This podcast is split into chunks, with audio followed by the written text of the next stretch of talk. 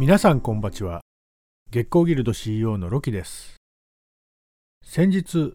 動画配信でいつもとは別の進行役ナビゲーターと初収録したんです。浮気じゃないですよ、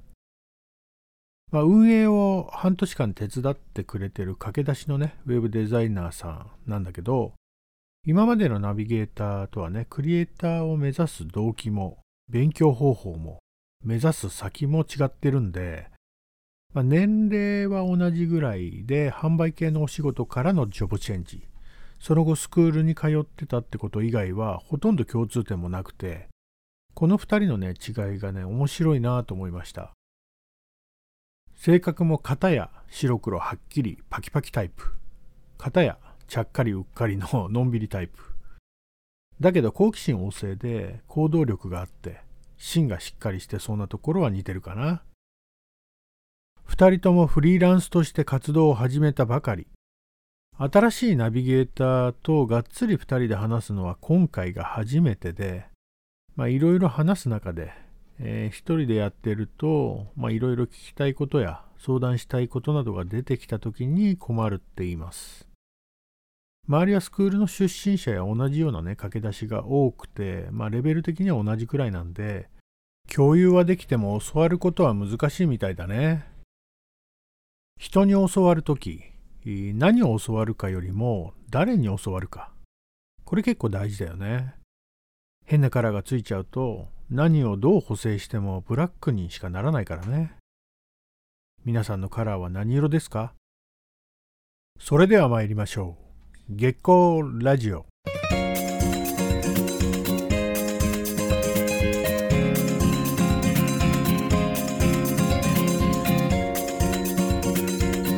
改めましてこんばちはロキです。制作や働き方にまつわるさまざまなエピソードをつらつらとつぶやきます。クリエイターの足元をほんのりと照らし明日への活力を提供する月光ラジオ。約15分ほどお付き合いください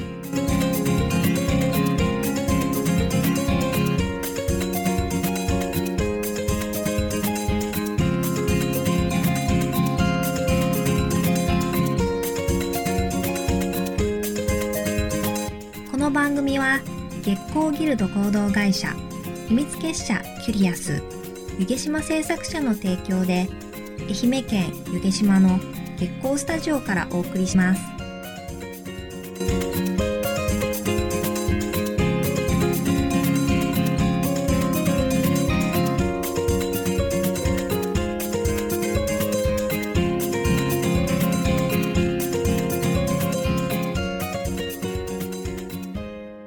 今回は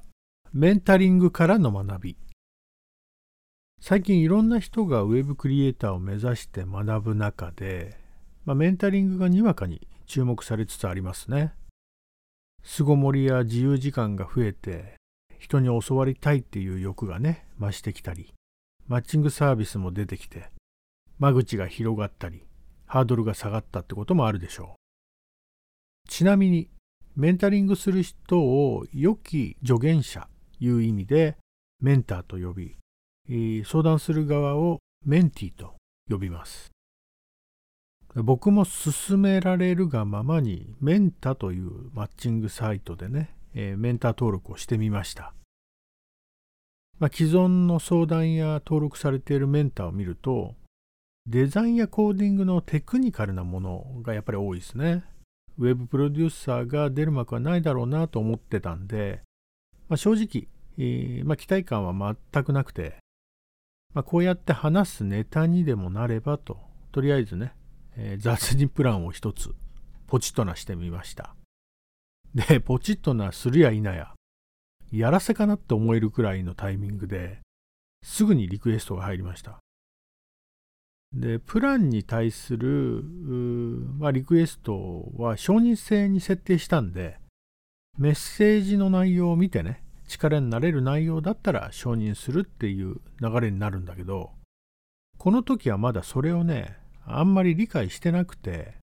えー、まあ、使い方もね、分かってない状態で、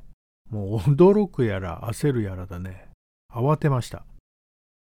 登録してから約1ヶ月。なんやかんやで週1回くらいのメッセージが届きます。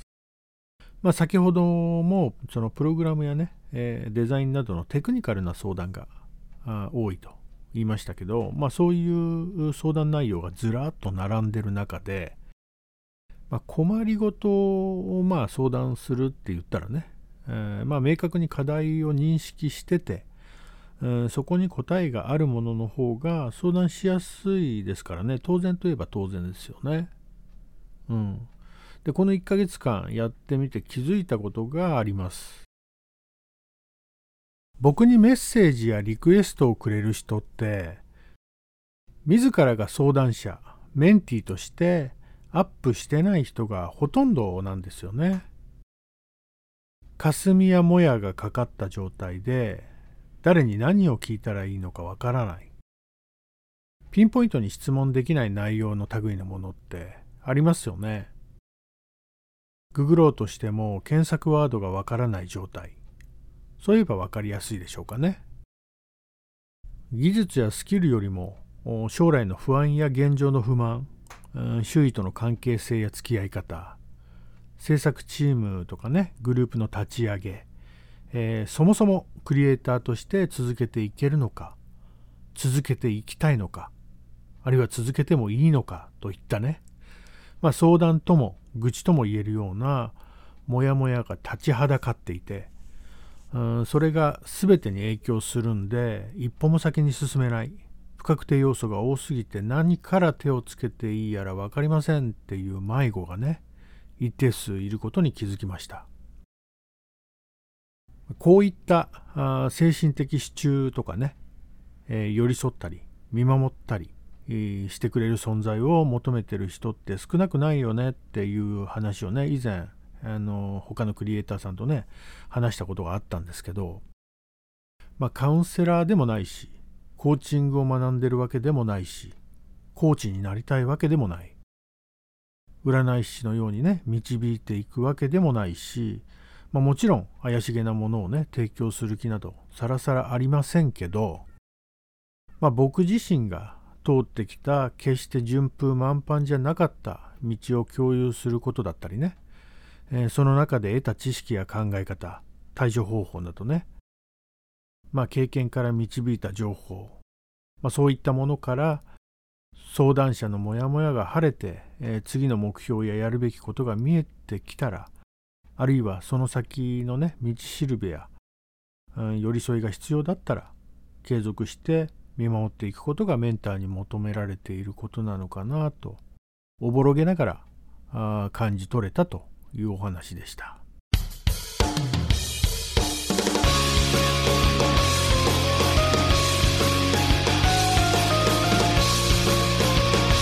月光ラジオでは質問や相談エピソードなどなどさん募集しておりますロキのツイッターアカウントアットマーク BOOMAR13 アットマークブーマー13まで DM をお寄せください。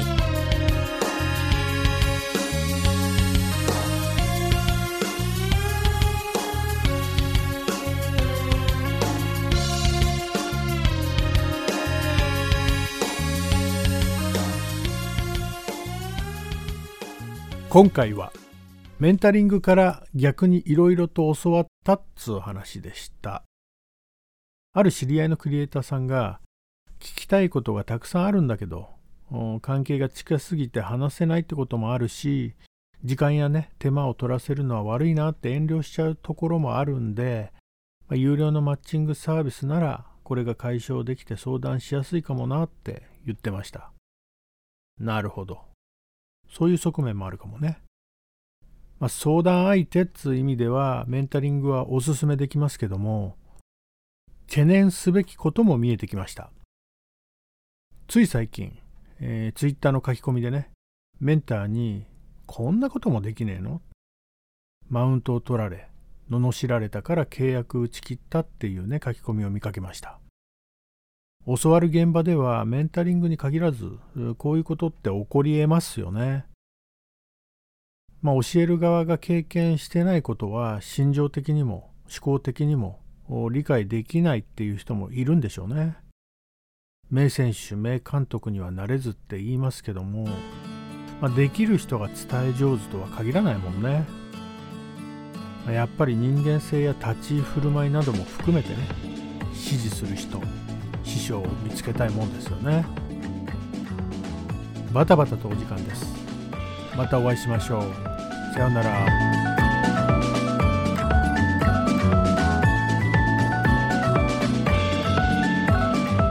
この番組は月光ギルド合同会社秘密結社キュリアス